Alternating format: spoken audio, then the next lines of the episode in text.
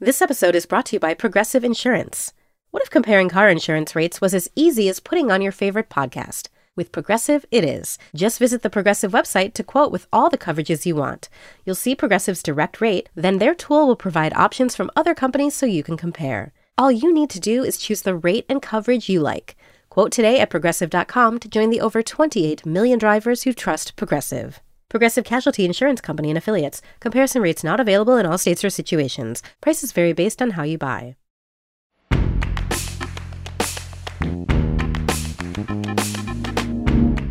This is The Writer's Voice, new fiction from The New Yorker.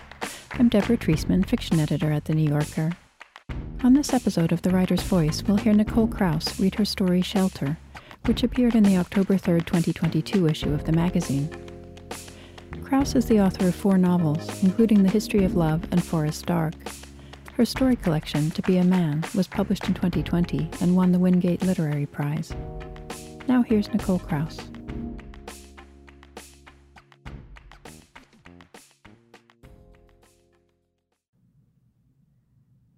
Shelter. The paradox of personal religion. God has abandoned me, so I'll pray. On my knees, the sky exploding, and her on her back, gasping from the pain, making use of all the Arabic curses. Cohen saw the pregnant woman five or six times before they ended up together in the mamad, a room with reinforced concrete walls a heavy sealed window, and a steel vault of a door that can protect residents from deadly gas, earthquakes, or the blast of rockets. One room on each floor, stacked atop one another, creating a core of safe rooms in the building. She lived across the hall from the apartment he'd Airbnb'd, one of those young Tel Avivian women who looked like they'd learned Krav Maga at the breast waited enough tables to be able to size up what you wanted, everything you wanted, with a glance, and never apologized. Nose ringed, silver bangled, carrying low the way his wife had when she was pregnant with their sons, the younger of whom was now nearly old enough to be drafted, but would never be, since he was not Israeli but American. A boy. The first time he saw her in the hall, the afternoon he had arrived from the airport, he'd had the urge to offer her this bit of folksy wisdom that older women had once bestowed on his young and pregnant wife. But she'd passed right by him, used to the constant stream of Americans struggling with the lockbox of wow, super nice apartment in the heart of Tel Aviv. A boy, he was sure of it. His wife, his three children, he knew something of these things. He wanted again to tell her when he ran into her two days later at the coffee kiosk around the corner, there in the tree lined median of the boulevard. For a moment, bewitched by the lack of boundaries that still surprised him every time he returned to Tel Aviv, he thought he might sit down across from her and start a conversation. Maybe she'd want to go with him to see a psychic in Jaffa Cohen, who was 52, didn't believe, but there were things he wanted to know. She'd probably have no interest, knowing the future already, being the future incarnate, with the vague superpowers, technologically fostered, but extending beyond technology's scope, that were the birthright of her generation. He never found out because talking into her cell phone as he stood debating with his glass of tea, she looked right through him. He, too, had been looking right through things, off the Percocet and the Prozac, and down to only the occasional Xanax. He had taken up microdosing psilocybin, which wasn't addictive, but he had come to rely on it to soften things, to soften him, to help him roll through the days, to add color and texture. On the flight to Tel Aviv, where he'd been sent by the company that had bought his company to do due diligence on the potential acquisition of another company, he'd taken what he thought was Ambien, but turned out, when the whirls of hair on the man sitting next to him began to divulge their cosmic secrets, to be MDMA, which he'd put in the same pill bottle for the purpose of camouflage at customs. Did the man with the universe in his hair know that he was on a plane? Cohen felt the nearly irrepressible need to tell him and tell him. To Tel Aviv on business and to give his wife space. His wife, who after 25 years might be leaving him, had betrayed him with a cardiac surgeon, that much was certain. A man who cut open bodies and rearranged the heart as needed, pulled more life out of the muscle than it had been planning to give. The richness of it all was not lost on Cohen. A heart surgeon. The doctor's own wife had died, and after a sufficient period of mourning, he had joined a book club run under the auspices of the 92nd Street Y, and there, where free bagels were served, he'd met Cohen's wife. At some point between the last Philip Roth and the next to last Amos Oz, Nadine had discovered that the surgeon, despite his loss, could achieve erection, which Cohen, constricted and suppressed and limp from pharmaceuticals, could not. Though still he found, had always found, his wife's body to be beautiful. The way she moved through a room crowded with people could still arrest him. All that he held against her was vast, immeasurable, but now and always and still, her smell. The space that had unfurled between Cohen and his wife, half a world, and between Cohen and his death, less than half a life, and between Cohen and Cohen, something else had slipped in, courtesy of the perspective of middle age, a handspan of ironic distance. From time to time, with enough psychedelics, he even managed to see himself from above. For four days, he had been meeting with the heads of the small Israeli company that had developed a facial recognition technology that drew on the technology his previous company had developed before he and his partner had sold it, cheaply, at an early stage, to a far larger company. Cohen had gone to work for the acquiring company as part of a vestment schedule. In these past years, the job had become a golden cage. It paid well, if not extremely well, not the riches he might pursue if he were daring enough to try to start another company. But more insidiously, it was easy. He didn't have to work very hard to be seen as doing a good job by people who didn't really understand what he did. Only Cohen knew how little effort he was making, knew that his imagination was drying up, that he was coloring inside the lines, increasingly pragmatic about what he could do, and less motivated to think about what he might. Meanwhile, he'd watched all the bold ideas he'd once had get taken up by other companies that were actually able to follow through on them. Whereas there was very little tangible evidence that Cohen had achieved anything significant at the large company where he now worked. Certainly nothing that he could hang his hat on outside it. Those within the company who had been impressed by his early ideas and looked to him as a sort of savant were fewer and fewer.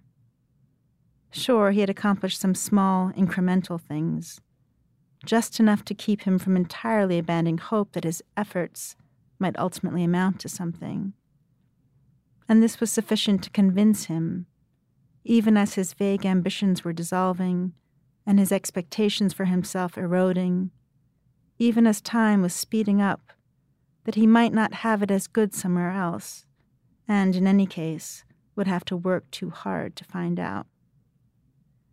On Thursday, after a long day of meetings, Cohen went out to have a drink with Gal, who at 30 was the oldest of the founders of the Israeli company and the most brilliant. Things were looking good, Cohen told him. He would send back a positive report. He expected Gal to be excited by this news, but the younger man remained reserved and thoughtful.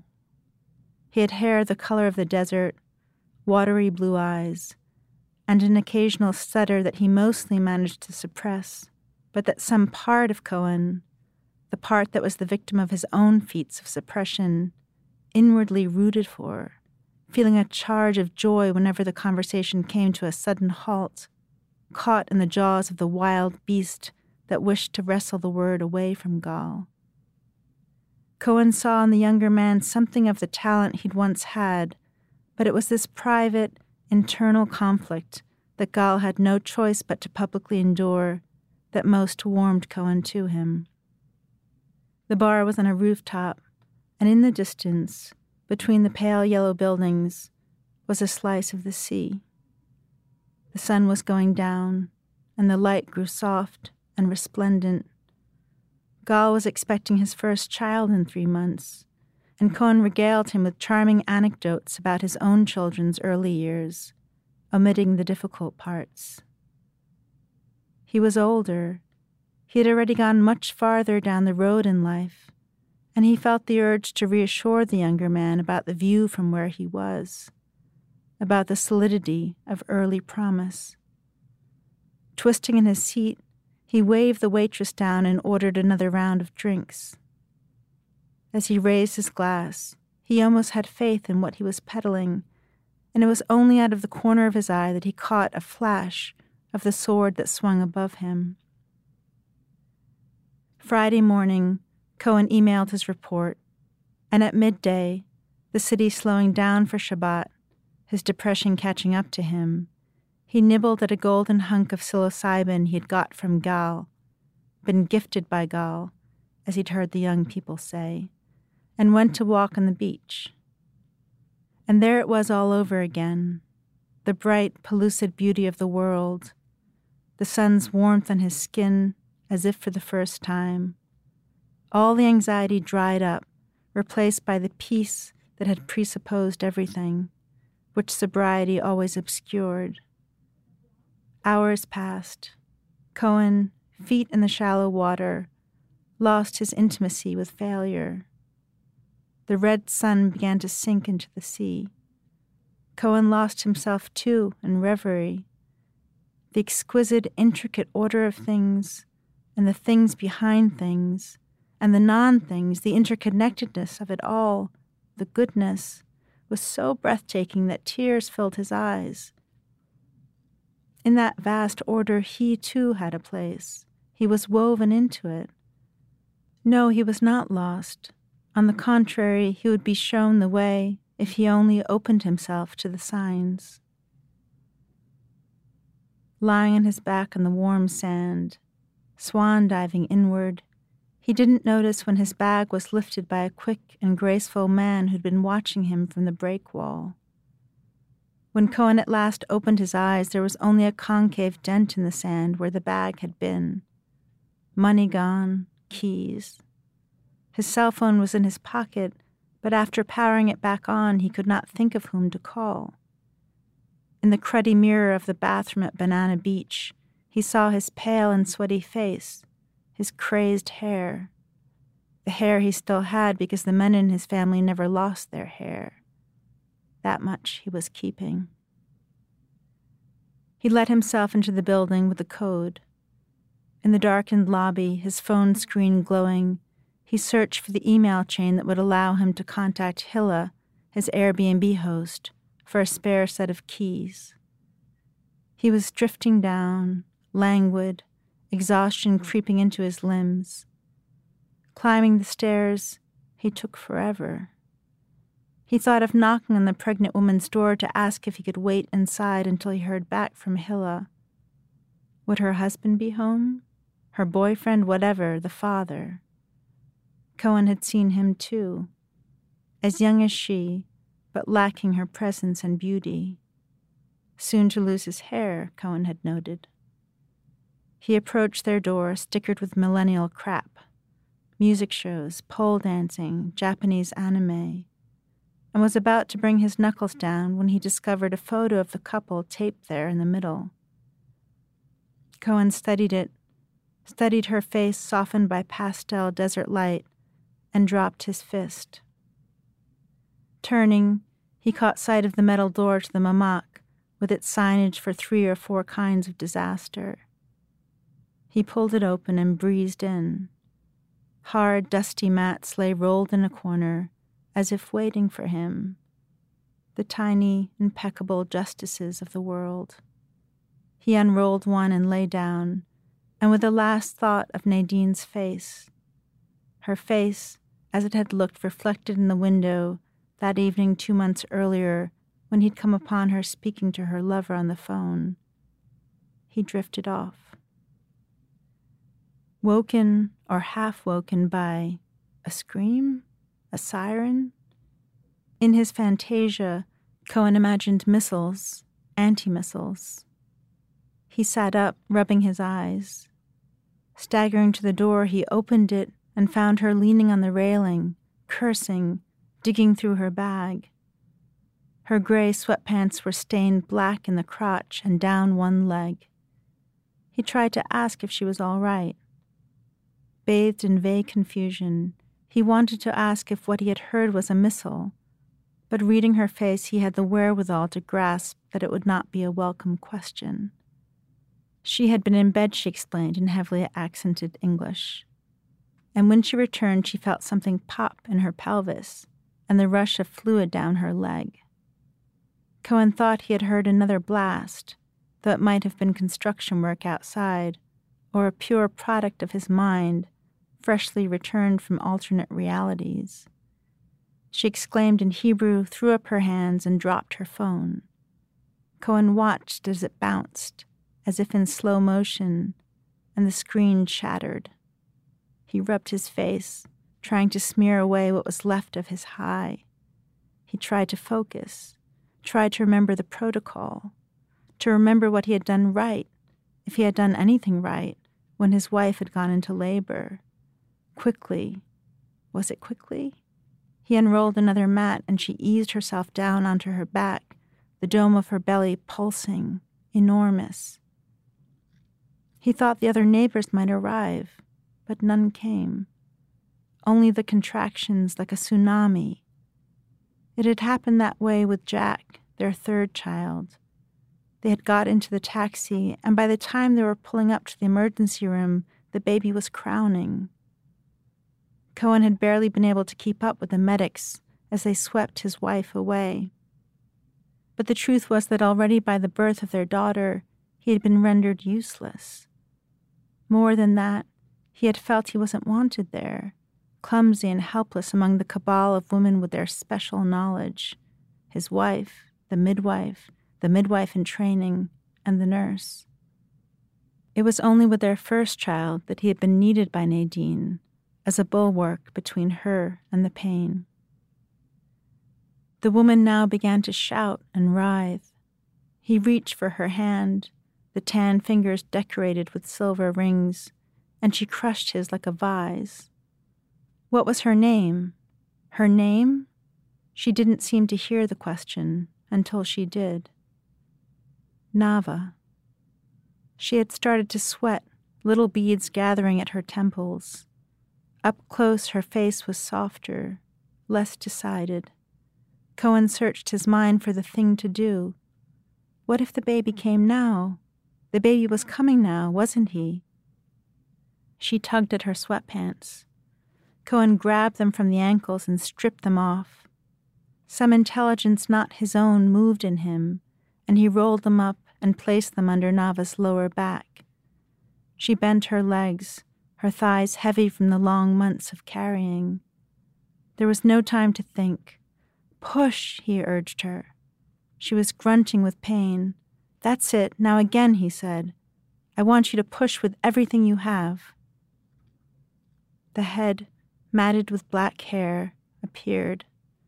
Cohen slipped his fingers in and felt the heat of the infant's slick face. A boy, he told her. I think it's going to be a boy. She screamed in pain, a wild and ardent scream that tore through him like something he had not felt for a long time.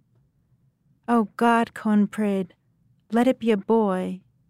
Let me be right, for once, about everything. Later, as he stood in the doorway of the hospital room where Nava sat looking upon the child like a Renaissance Madonna, newly gifted with light and perspective, Cohen was confused for the father. The nurse offered him congratulations and paperwork. Oh, Cohen said, sober at last, not mine. Though as soon as the words came out, he felt them to be not wholly true. For in that moment he felt that something of the child belonged to him too, that the child had arrived bearing a message for him, a restoration. In his mind's eye, he saw himself uncurling the tiny, mottled fist to reveal an ancient code written on the palm. He rubbed his eyes. Perhaps he was not yet entirely sober after all, or the capacity for vision still lingered. That happens sometimes, too. The nurse, Russian, shot him a dirty look, the look of a woman tired of men. Tired of all the men in the birthing rooms trying to slip the noose of paternity. Were there so many? Cohen wished to explain that he wasn't one, or that he had at least managed to internalize his rage against responsibility rather than enact it on his children. He had the urge to take out his phone and show her photographs of them, grown now, the youngest soon to leave for Oberlin. Instead, he just pointed at the darkened screen. Her phone chattered, he explained. The father had not yet been called. Soon he would arrive, Cohen thought, stumbling and sweaty, lugging the bag that had stood by the door for weeks, packed with things needed for a labor that had already passed, things rendered useless by the infant's sudden arrival. All that had been needed was what Cohen had his wits, his voice, his hands. But the father was not called. The father, as it happened, was out of the picture the baby the result of a brief affair with a man not interested in fatherhood. The man Cohen had taken for her partner was only her best friend and roommate, and he was working in Jerusalem and couldn't come. Cohen's spirits brightened at this turn of events. There was room for him here, more than he had expected. Soon Nava's mother arrived in a turban and flowing skirts, hectic and disorganized, on the phone with her rabbi from whom she wanted a blessing. She placed her hand on the baby's head while the rabbi, or maybe merely a guru, came through on speakerphone. She tied a red string around the baby's tiny wrist, muttering spells. Nava arched an eyebrow, and in that arch and the set of her jaw, Cohen saw the ancient line of daughters dedicated to being nothing like the mothers their own mothers had been. The baby was weighed and measured, capped and wiped down. He experienced his first defecation and screamed. So much screaming at the start of life. A way to vocalize the power of life moving through us, taking us up in its great, rushing volume. Such were Cohen's thoughts when the nurse returned, and holding the shrieking infant like a football, swaddled him tightly then stuck him to the breast to suck. But he wouldn't take, and so she grabbed the huge engorged nipple and plugged his mouth. At last he accepted this first of many compromises and settled down, purring and gurgling at his mother's breast.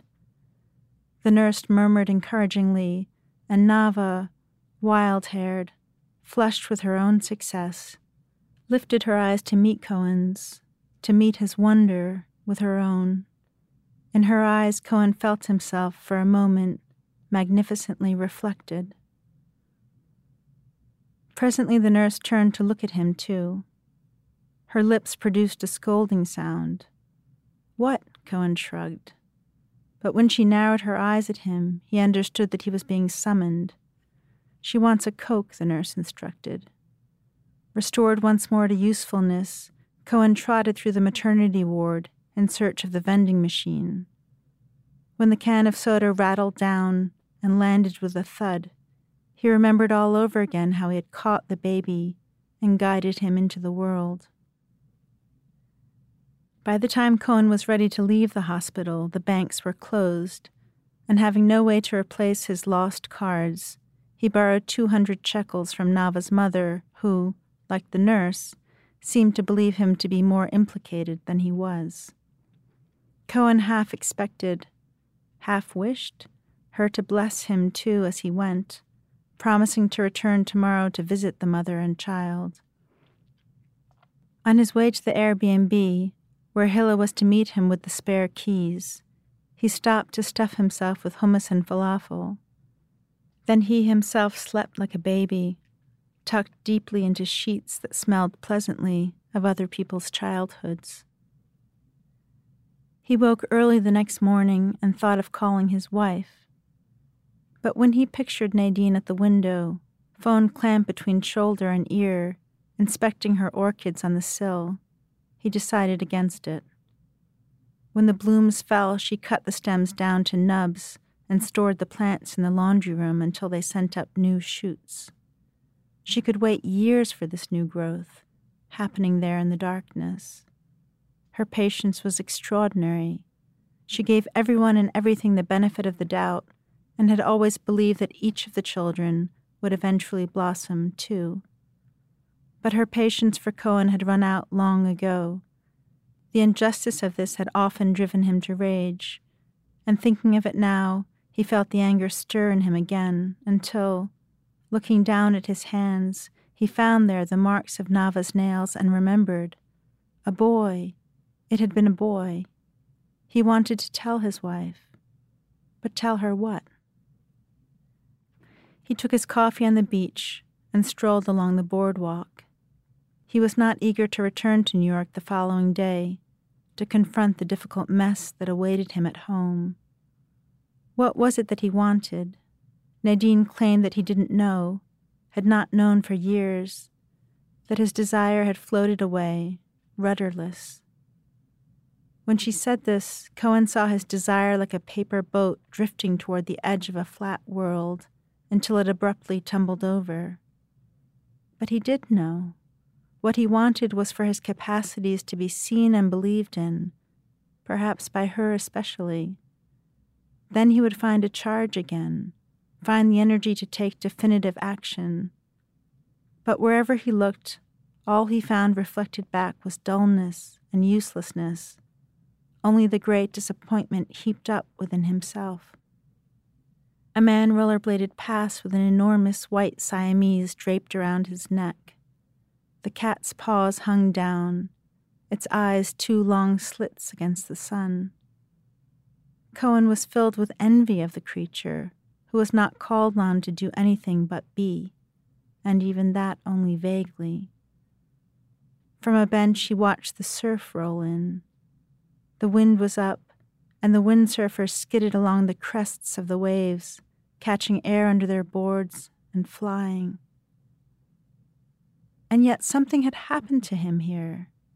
Back home, the space for him had narrowed. Soon there would be no place left at all. But space had opened for him here, hadn't it? Had parted to accommodate him, had invited him in. Here, in a country where every last scrap of space was bitterly contested, room had been made for him. A vision came to Cohen of him, Nava, and the child living together in a small bungalow by the sea. He would settle with his wife, giving her not just the 79th Street apartment, but the whole of New York City. What did he need with winter, with the MTA? His grown children could visit him here by the Mediterranean, where they too would see him in a new light. Eventually, he came to a large hotel and turned inland, wandering down twisting streets. He passed a store with jewelry in the window, hammered silver and gold. It was closed, but the owner was there, doing the accounts. She saw him peering through the window and invited him inside. An elegant Frenchwoman in her fifties, her pedicured toes delicately peeking out from rhinestone studded sandals. Was he looking for something in particular? Cohen stood blinking at all the precious metal, set with roughly cut stones. A gift, he replied. The woman smiled. Her gold hoops caught the light. For whom? A new mother, Cohen said, barely able to contain his pride. The woman removed a long chain from the display case. On it hung a small gold charm that Cohen thought was a heart, but on closer inspection discovered was a circle. A perfect circle, the circle of life. The child a new beginning, and he, by proxy, restored to the beginning too. He held the delicate piece in his palm, imagining it around Nava's neck. The woman laid the necklace in a small box, covered in marbled paper. She, too, seemed to believe he was the father. And who was he to dissuade her? From a roll and a dowel behind her, she unfurled a thin yellow ribbon. Only then did Cohen remember that he had canceled his stolen credit cards. He explained the situation, and she agreed to allow him to wire the money on Monday, as soon as the bank opened in New York. Mazel tov, she said, handing him a bag tipped with silver tissue. Her trust, her sparkling sandals, the tiny bells attached to the door, which, as he pulled it open to leave, tinkled brightly. Cohen, newly attuned to the auspicious, caught it all. He took a taxi to the hospital. His mood was buoyant. At a traffic light, he watched as a Haredi man crossed the street in a daze. Life was choosing a path for Cohen, just as it had chosen a path for the man in a dark suit and earlocks, who would make his way home on a bus to Bnei Brak, where his wife, chosen for him by his and her parents, would be waiting to greet him, never asking why she was married to him and not to someone else. Maybe Cohen's mistake all these years had been to believe that his fate lay in his own hands, that he was responsible for both his victories and his failures, that all the good that had come to him and all the bad that had befallen him were equally the result of his own doing. Had he, busy assessing his own performance, missed the waves that had come to carry him, so that instead they had swept past without him? The taxi driver cursed loudly, interrupting Cohen's train of thought. Rousing himself, he saw that they were stuck in traffic. Construction for the light rail had made a mess of the roads. Leaning out the window, the driver screamed at a car blocking the clogged intersection. His thick neck was covered with mole like skin tags. The phone rang, and a disgruntled voice came through the speaker. His father, Cohen gathered from the few words of Hebrew he knew. In any case, someone else to argue with, and the driver went at him blindly, like a bull at the mercy of picadors who have changed direction. Cohen felt his inner weather darken. He tried to shake it off, but now he saw that it was the sky itself that had blackened. Heavy clouds had gathered. While the taxi driver lay into his father, and they sat unmoving in a knot of cars, Cohen had the feeling of time passing. Not minutes, but whole years.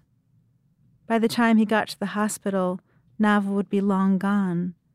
The child would already be making a mess of his food, would refuse to listen, would outgrow all his clothes and demand privacy, would start to smell in his sleep, a smell that would invade the room. He would become a man, and Cohen would call him on the phone while he was stuck in traffic, and the man child would lay into him. He who had midwifed the boy into the world. Cohen felt the injury, the injustice of it. The sky continued to darken, and then came the first splat of rain on the windshield, heavy as bird shit. The only wave he felt now was of anxiety, not so much a wave as an undertow pulling him back into the deep water from which he had briefly been rescued. As he arrived at the hospital, the sky opened and began dumping its great weight. The lobby was full of the old and ailing, or those waiting for news of the old and ailing. Cohen maneuvered among the walkers and canes and terminal cases. When the elevator opened onto the maternity ward, he was relieved. A young blonde mother was at the nursing station, rocking her precious bundle, while the father filled out the paperwork for their release. Everything was still ahead here, yet to be decided. But no sooner had he thought this than he was intercepted by the Russian nurse, who grabbed his arm and reproached him. Cohen stammered some excuse, and held up the bag with the gift, but the nurse only scowled and pushed him toward Nava's room. There he found the new mother with a look of worry on her face. Next to her sat her roommate, the one Cohen had assumed to be the father, gently kneading her shoulder. He was wearing a gold hoop earring and a pink tank top, but great bushes of dark hair bloomed under his muscled arms. What did he care if the baby was a boy or a girl? It was all the same to him. He looked at Cohen blankly while Nava's mother sat in the corner, barely glancing up from her soundless recitation from a small purple leather bound book of Psalms. Cohen stood foolishly holding the bag with the necklace.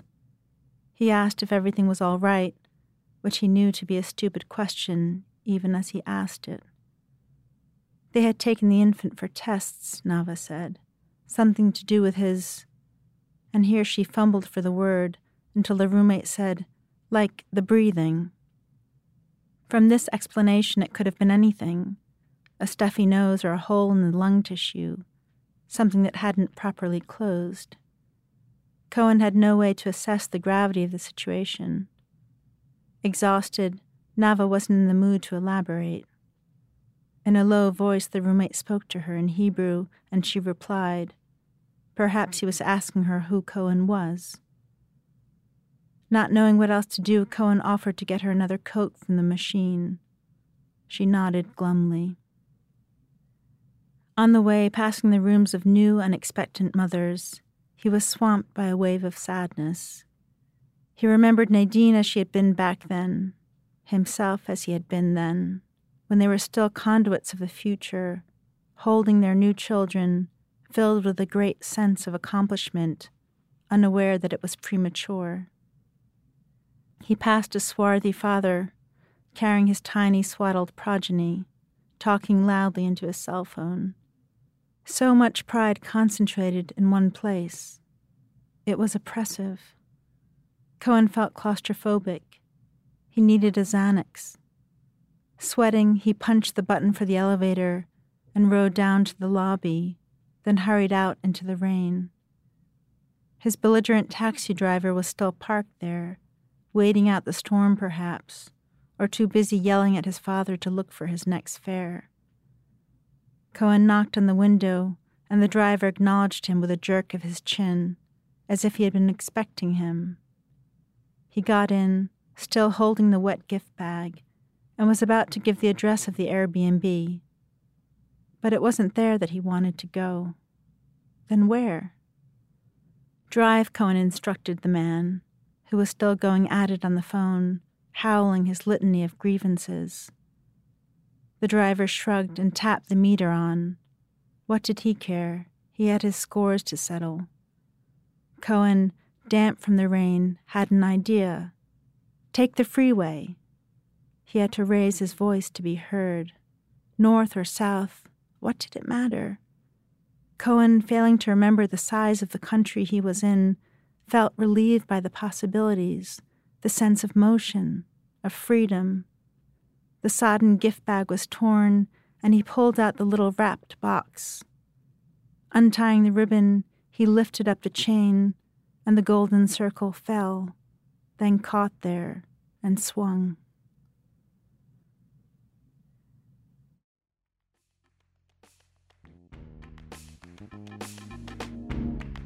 That was Nicole Krauss reading her story Shelter. She's been publishing fiction in the magazine since 2004. You can hear more New Yorker fiction read by the authors on NewYorker.com and on the New Yorker apps available from the App Store or from Google Play. On the New Yorker Fiction Podcast, we invite writers to choose stories from the magazine's archives to read and discuss. This month, Elif Batuman reads Truth and Fiction by Sylvia Townsend Warner. You can subscribe to that and other New Yorker podcasts by searching for The New Yorker in your podcast app. Tell us what you thought of this podcast by rating and reviewing The Writer's Voice in Apple Podcasts. The Writer's Voice is produced by Michelle Moses. I'm Deborah Treisman. Thanks for listening.